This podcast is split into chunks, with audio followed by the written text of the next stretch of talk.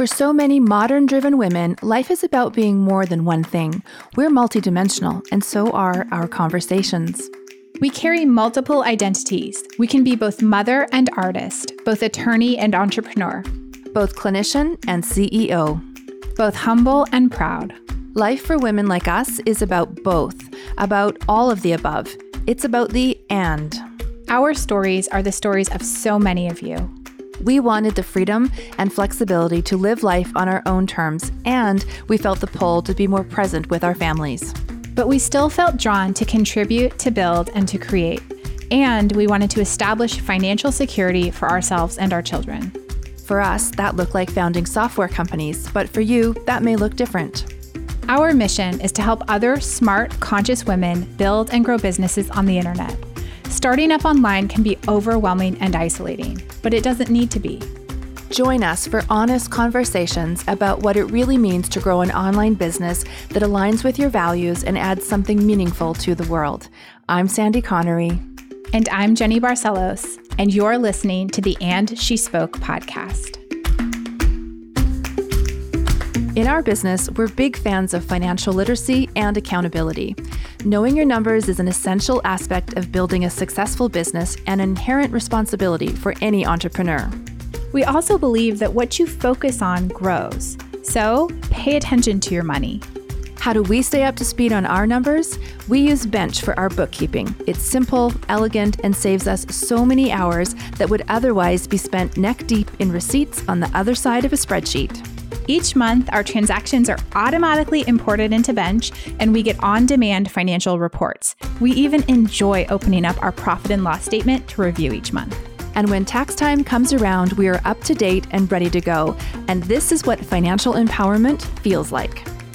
Head on over to andshe.co slash bench to save 20% off your bench accounting plan for the first six months.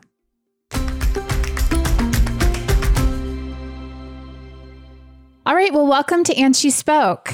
Still not used to it. Sounds good though. Hey, Sandy. Hi, Jenny. Hi, everybody.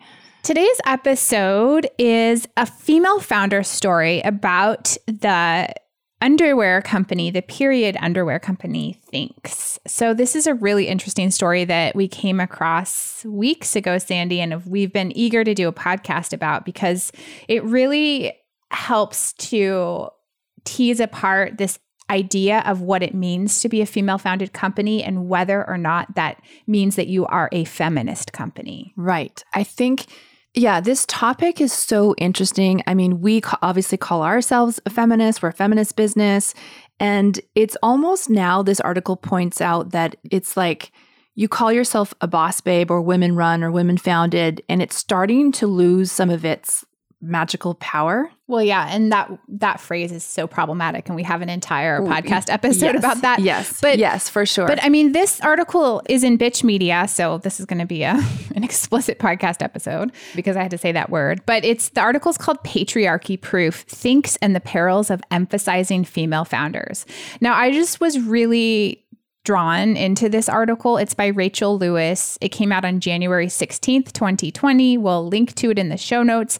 But there's this whole idea of being female founded and what, if you say you're a female founded company, what that means. And we identify with that phrase. And I think we even have it on our Instagram bio right now. We sure do. And I absolutely am proud of that because building a business like ours as female founders presents its own set of challenges. And I think identifying identifying that up front to our audience is really important and holding that phrase proudly is important. But it when a company says it's female founded it doesn't necessarily mean that it's being run in a feminist way or in a socially or environmentally responsible way. And so you know I come from this environmental background where the term greenwashing is often used for big companies that are talking about sustainability and environmental values and sort of in their PR, but then are in the actual practice of running their companies doing some really environmentally destructive things. And I think this is starting to bleed into this kind of feminist or female founded business. Nice one. I know. Nice one. I, I was waiting. There. I was waiting for you to catch that. But it, the same sort of concept is starting to, you know, run into this female founded side of things too. So that's just what we wanted to pick apart and discuss. Yeah, and and I never really thought about it before because and this is me, I think maybe being a little bit naive, if you say that you're female founded or a feminist, I am going to take that at like, I want to support you, right? And I think this article is like, you got to think about that because a woman run company can still do perhaps abuse their workers or have unfair employment practices or create products that harm consumers or all the awful things that have happened in many companies for many years, right? Because it's a woman doesn't mean that everything is run above board. And yeah, well, let's talk about actually the story. Okay. Because I think a lot of people might not know the background of Thinx. So we're talking about the underwear, the period underwear company Thinx, T H I N X. And I know a lot of women, including myself, who purchased this period underwear because we saw it as like a very socially responsible, environmentally responsible feminist thing to do rather than using disposable feminine hygiene products. And so this underwear was really sold as this sort of patriarchy smashing purchasing decision. And it turns out that there were a lot of claims made in the Thinx company that this was a really toxic workplace for people, especially women. And in this article that we're referring to, the patriarchy proof article that we mentioned earlier, there's this entire study that was done by a journalist for the Sierra Club who sent some of this underwear into a laboratory and it turns out it has toxic chemicals in it. So this is you know really going against everything that this this company has branded itself to be and i think that that's so important for us to look at just because something's branded to sort of be patriarchy proof or to be this activist company doesn't mean that the company is really being run like that. Yes. And that's the part that made me stop and think. And like, uh, then it was like, well, of course it doesn't. Like, why, you know, what is the thinking or my beliefs behind that, just that it did? And this whole story reminds me very much of the Elizabeth Holmes story that yeah. we did a podcast many episodes ago. It's the same thing. Like these women are sort of put up onto pedestals as these innovators and disruptors, and look at them. Aren't they amazing? Look at what they're doing. And then it's found out to, that what they're doing is not actually what they say, right? And so I always question the intent. Like, did this, so the founder is her name is Miki Agrawal. And I just like, did Miki actually know? Did she like intentionally lie to the public about the toxicity of the materials in her, in these underwear? Like, I just can't believe that she did. And that part is really important to me. And maybe there's an argument that once it was discovered and found out, there's a different way to have handled it.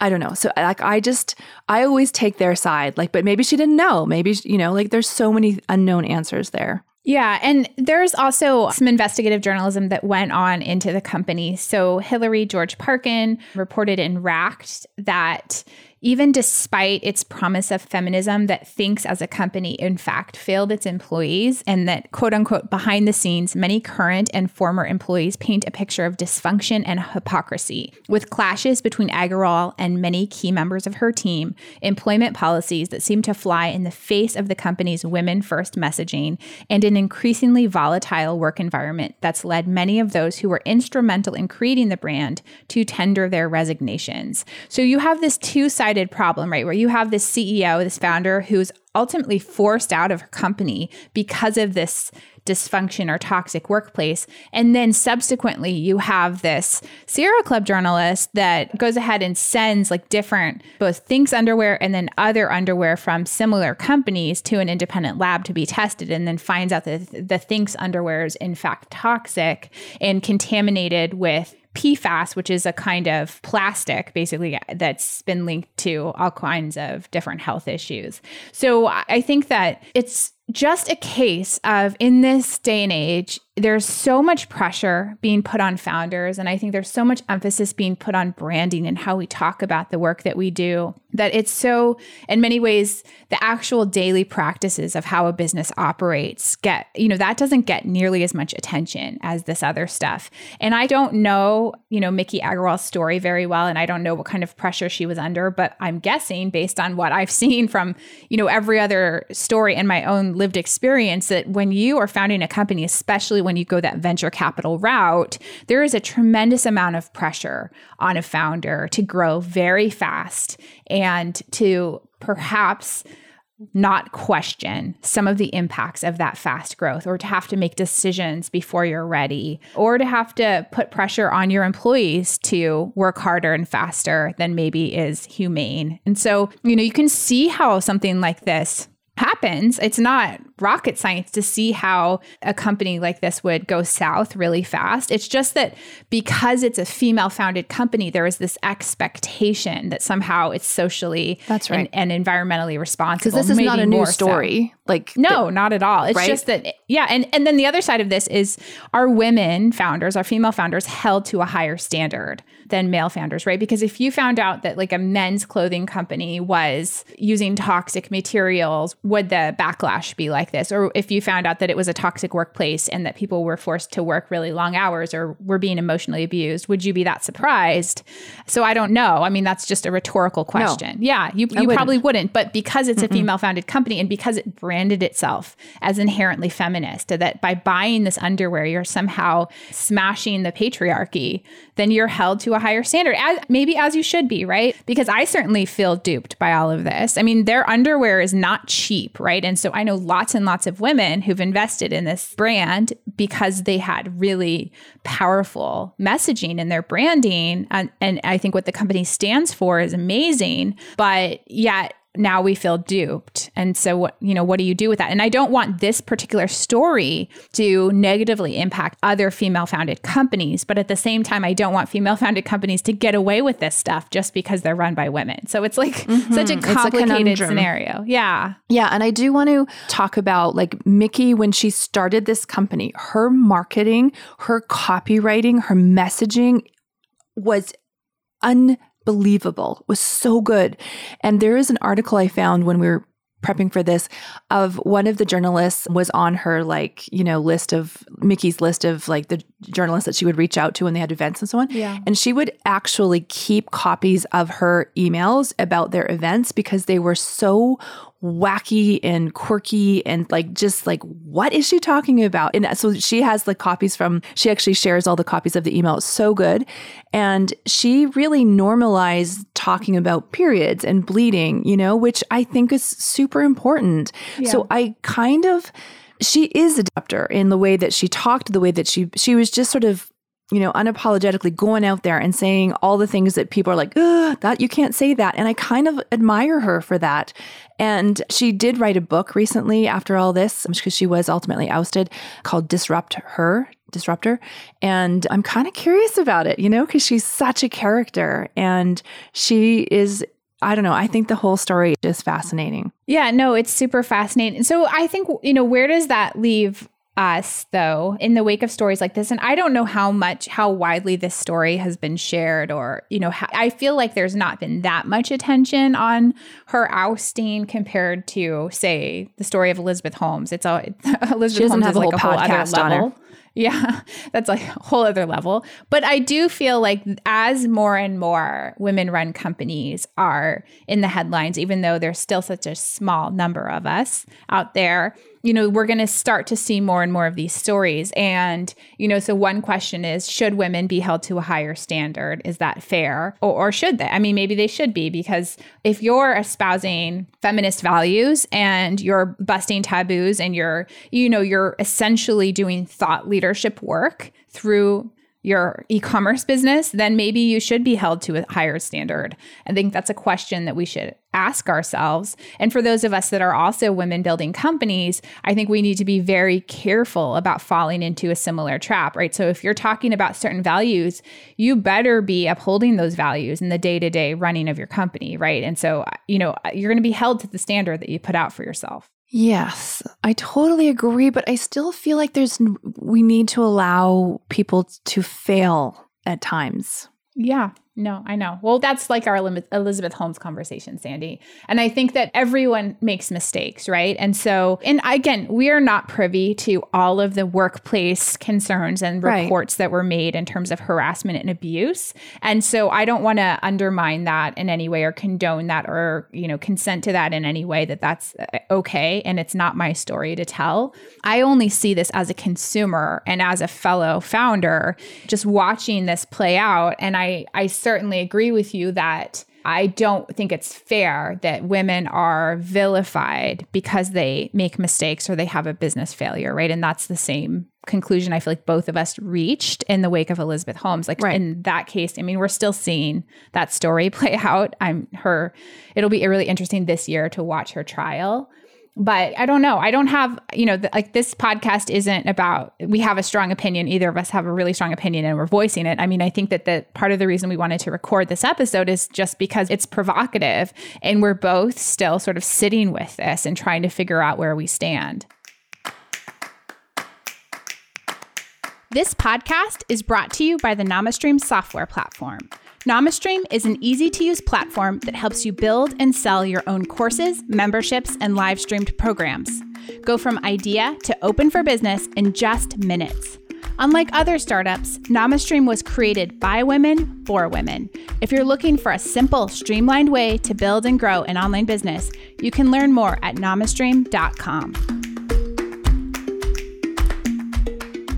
it is interesting, like the rise of the whole boss babe culture. It's like saying things, you know, like what you were saying, greenwashing, like it's environmental, it's organic. Like those words are losing their meaning, right? Where when we started a few years ago, there was no boss babe culture. And so I love that that's happening. I don't like the words, but I don't know. It's just so interesting how things change and shift. And we, as a consumer, need to really look at company by company who's running it, what are their values, what are their practices, you know, and and it's just it's these labels just are not serving anyone.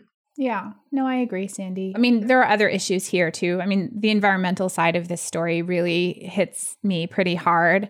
And I tend to believe in a circular economy and I don't believe in unsustainable growth for growth's sake. And that's including in the online space, but especially in the, you know, physical products or e-commerce space. I find it very troubling as an environmentalist to think about the success of a company like Thinx being based on, you know, producing more and more and more and more, especially if there's any sort of toxic chemicals involved. And so I would like to support a company. I'm happy to pay more to buy something that I know has uh, you know a product life cycle built in where I can reuse or recycle or return the thing when I'm done with it or that it's going to last me you know for decades or whatever I I mean that's more important to my values and so fundamentally this idea of just like I mean with this underwear, it was supposed to be that you didn't have to buy disposable feminine hygiene products. And so that was what fundamentally appealed to me. And they also had this entire campaign to bring this underwear to girls in cultures where menstruation was taboo, right? And kept them out of school. And like there's all this amazing work that was being done. Now, if you're going to take toxic underwear and give it to little girls who can't afford to buy disposable feminine hygiene products like that's that's a whole other story and so I don't know, but I would really like us to be able to have a conversation about what growth means and is growth in fact if you're relying on sort of unlimited growth and, and the goal of your company is to grow unbounded, is that feminist? Like, can that in fact be reconciled with being a feminist company? I mean, I would argue probably not. Like, I don't think you can be that growth driven and trying to dominate a market and still be feminist. That's my perspective. But isn't being feminist like, to me, it's like how you see the world. I don't know. Does it, does it, mm, I'm struggling with like a feminist company can't be focused on growth for growth's sake. Like, maybe it can. Maybe Whoa. you can be a feminist and, you know, maybe believe that everyone. So I think part of feminism, my brand of feminism, is that environmental sustainability and human rights are sort of baked into my vision of being a feminist. Like that's the the kind of feminism that I live in. And so mm-hmm. if something is fundamentally not environmentally sustainable, then I can't see it as being feminist. And to me, when especially when you're making physical products, I mean growth, unlimited growth is not environmentally sustainable. Like there are limited resources in the world. And so by definition, if something is just focused exclusively on growing with no limits and no bounds and no sort of life cycle that takes the product back in and does something with it, then there's no way that's, in my mind, there's no way that's feminist. So. I struggle with like the environment, like how do you connect feminists and environmentalists? I guess we can define feminism for ourselves and to me it's all about the equality and not nothing to do with the environment and so yeah that's right yeah because it's like it's like a lens right? Oh, see, yeah, I have a totally different view on what it means to run a feminist business. Yeah, it's totally a lens. Yeah, I mean, uh, to me, it's it's also like being humane, and environmental sustainability for me goes along with being humane. So if we are externalizing the cost of our actions onto other people, that I mean, that's what unlimited growth ultimately does because the toxic chemicals in making the stuff goes somewhere and it's probably not going to go where people have a lot of resources. It's going to go to the places where people don't have the resources to prevent it from being dumped or disposed of or you know whatever whatever factories the stuff's made in. So it's all interwoven to me, but that's I mean that's a good point Sandy. I have a very holistic view of what it means to be a feminist and to run a feminist company. Mm-hmm. Because that to me is like more like humane, like you said, like humanity, like because men want to run companies like that too. And they, I don't know that they would say, I'm a feminist company because I take care of the environment. You know what I mean? So it's just, but I think we, all, of course, we can define that how we want. And we've also played around with the feminine masculine economies, right? From Jen yep. um, Armbrust, which yeah. maybe, maybe helps me more to understand like using that as the lens of how you want to run your company versus saying I'm a feminist. Because feminist to me is like equality, yeah, no, I get it. And I think that I am thinking more in the lines of Jennifer Armbrust's work. But yeah, I mean, it's a good point. I would say it's a worldview, and feminism is one way of talking about that worldview. But I also think it's, there's, you know, there are problems when you are a period underwear company and you're producing something that is toxic for women's bodies and, because it's cheap or easy or whatever. I don't know the story of how that happened, but to me, that's not really caring about women. So yeah, I have a, a huge problem with it. And I think so often these issues are interconnected. So if something's bad for the environment, it's typically bad for people too. so it's, it's, I mean, it's, I don't know. I don't know how you tease those things apart. Yeah, no, I, it's yeah, it's a lot to process and think about. But I would encourage everyone to take a look at this article. We're going to have the link in the show notes, and there's a ton of rabbit holes because they link to other other articles and I spent a long time reading. Also what's interesting is after she was left the company, when Miki Agrawal left the company, they didn't have anyone to run it and no one wanted to take it on. And then this one woman did, and it was like many months to get the board to hire her, and she did it, and she's turning it around. And it's so interesting about another woman coming into this kind of a mess, right? And deciding yeah. to take it on as a challenge. Yeah. So interesting. Yeah, no, and I, I, mean, I would love to see what happens to this company, but I also feel like when something like this happens to a brand, it's really hard to redeem yourself, right? Because your reputation is so important, especially for a company like this.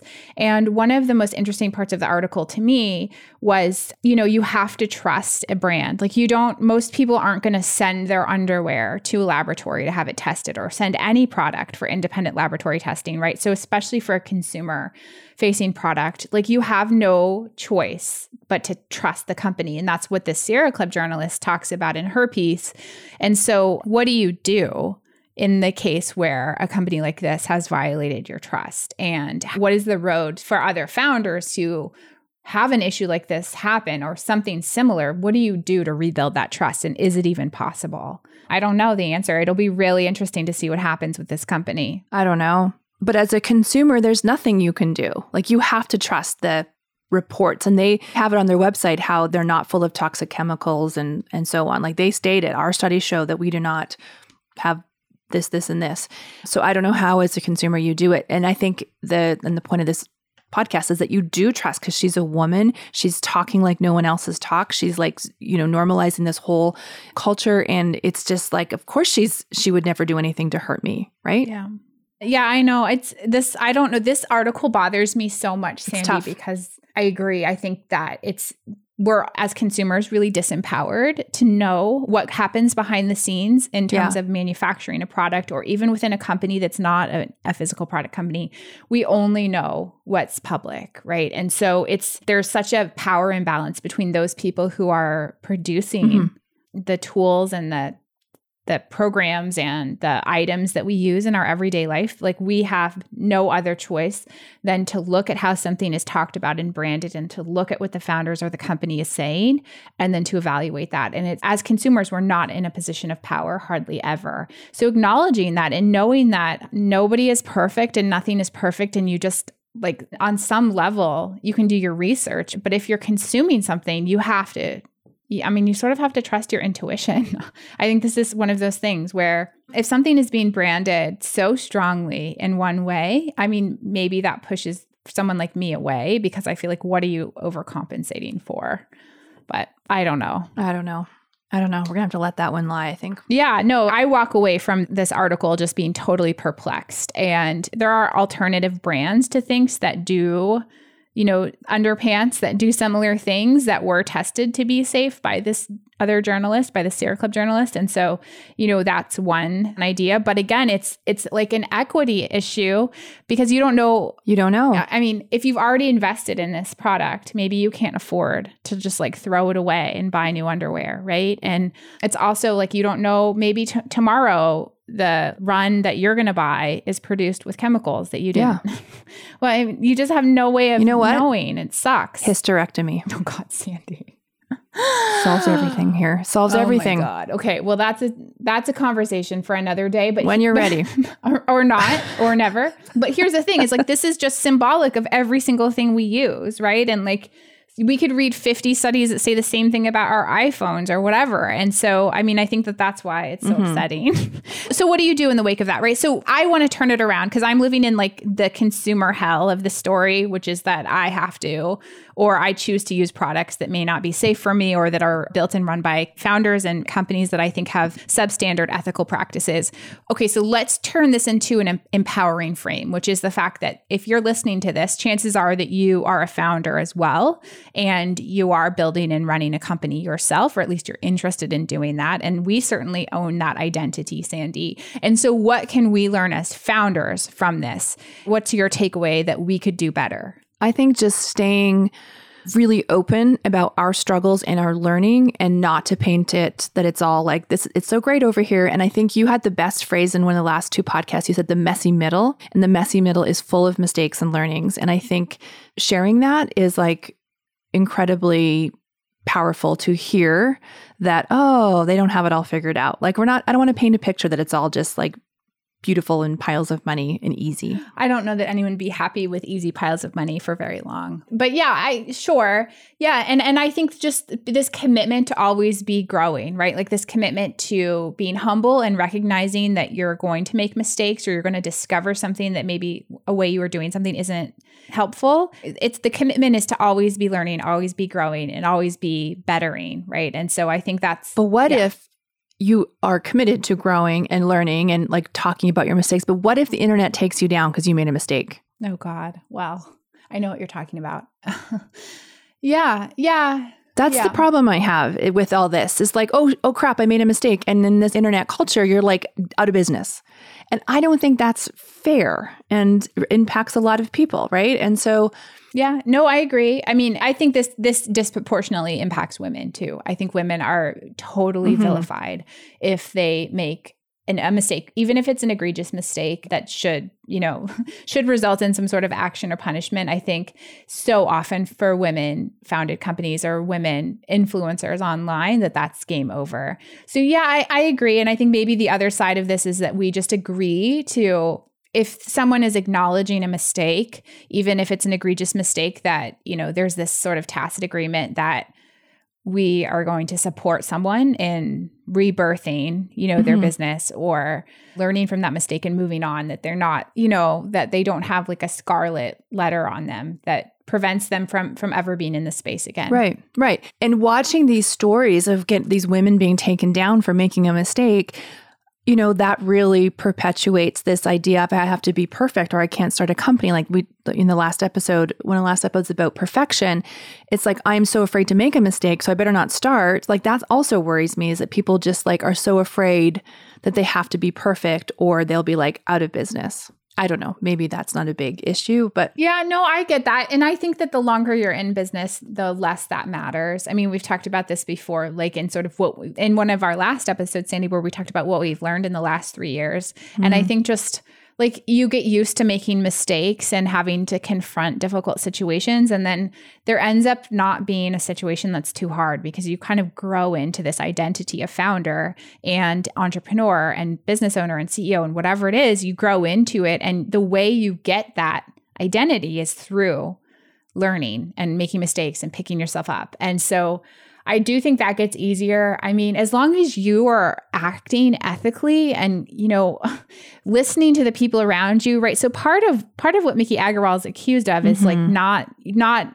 responding to claims right. by the immediate people around right. her that something was wrong. If you're like a humble person who's caring and committed and you're showing up every day and doing your best work, even if that work is flawed, but you're committed to doing it and being better every day, I don't think that one thing is going to take you down. I don't think so. I think that's a choice if you let that happen. And I think the mistake that she made, that Miki made, from what I can read, is that she was not paying attention to the impact she was having on the people immediately mm-hmm. around her. So she had a lot of opportunities to sort right. of self correct. Yeah. And for whatever reason, I have no idea, chose to do something else, chose to behave in a different way. So I would just say, don't think that you can't build a company because God forbid you make a mistake and then you invest all this time and money and, you know, your soul into something. And then, you know, with a snap of a fingers, it's gone. I don't think it really works like that. I do think that women who make mistakes, whether it's in business or in politics, or in culture that they quickly become vilified. And I think it takes a really strong person who has a lot of skills and support to be able to overcome that.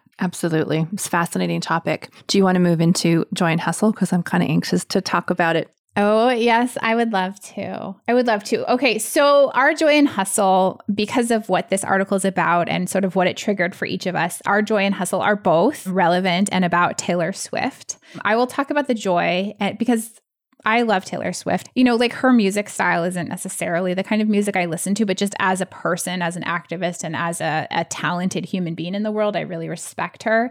And I love her Tiny Desk concert, her NPR Tiny Desk concert that came out at the end of October of 2019. And so we'll link to that in the show notes for the joy. It's about half an hour long. And if you have a little girl, a daughter, or you have a, you know, a young girl in your life at all, I would just highly encourage you to sit down and watch this with her because it's such a tremendously empowering symbol of what's possible for a young woman to do. And she's just so incredibly talented. So I love it and I would watch it over and over again. Yeah, and that's on YouTube. Did you say that? It is on YouTube. Yeah, you can, yeah. or on NPR, but I'll link to the YouTube oh, video. I, I don't, really don't know what NPR well, is. I know okay. because you're Canadian. It's mm-hmm, mm-hmm. So Staying with the Taylor Swift theme, the hustle is Miss Americana. I just learned how to say that word. I was saying it wrong. Miss Americana, which is the new Netflix special on Taylor Swift's life.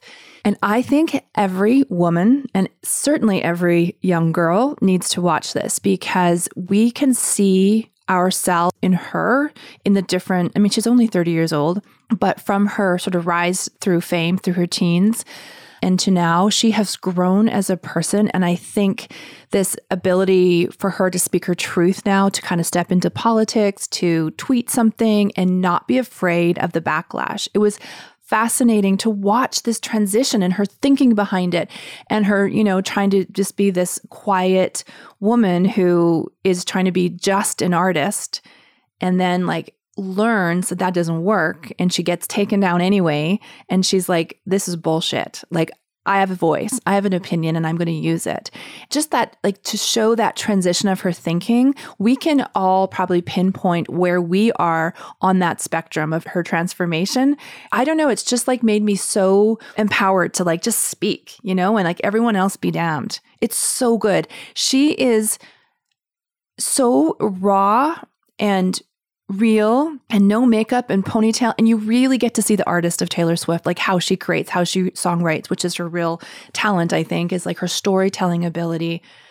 Um, oh man it's so good. I think I would be surprised if there's anything better even if you don't even like Taylor Swift's music like you said this is worth a watch. Yeah I think she's an incredibly talented artist and so there's a benefit to just diving into your own culture and this is the culture we live in and pop culture and and understanding who's behind this and their stories are often so interesting and Taylor's is a story of feminism and so I would I would love it if I think a lot of people are watching it anyway but if you if it's not on your radar you should go watch it. There you go. All right folks, we'll see you next week. Thanks. See you Jenny. Ready to go from I really want to build an online business but don't know where to start to wow, I've just sold my first digital product. That's exactly what we're going to help you do during our free Become an Online Teacher course. We've created a simple five day email based course to teach you everything you need to get started as an online teacher. By the end of the week, you'll have a digital product that's mapped out, priced, and ready to offer your community. Head over to soulful.mba slash teacher to sign up. It's totally free.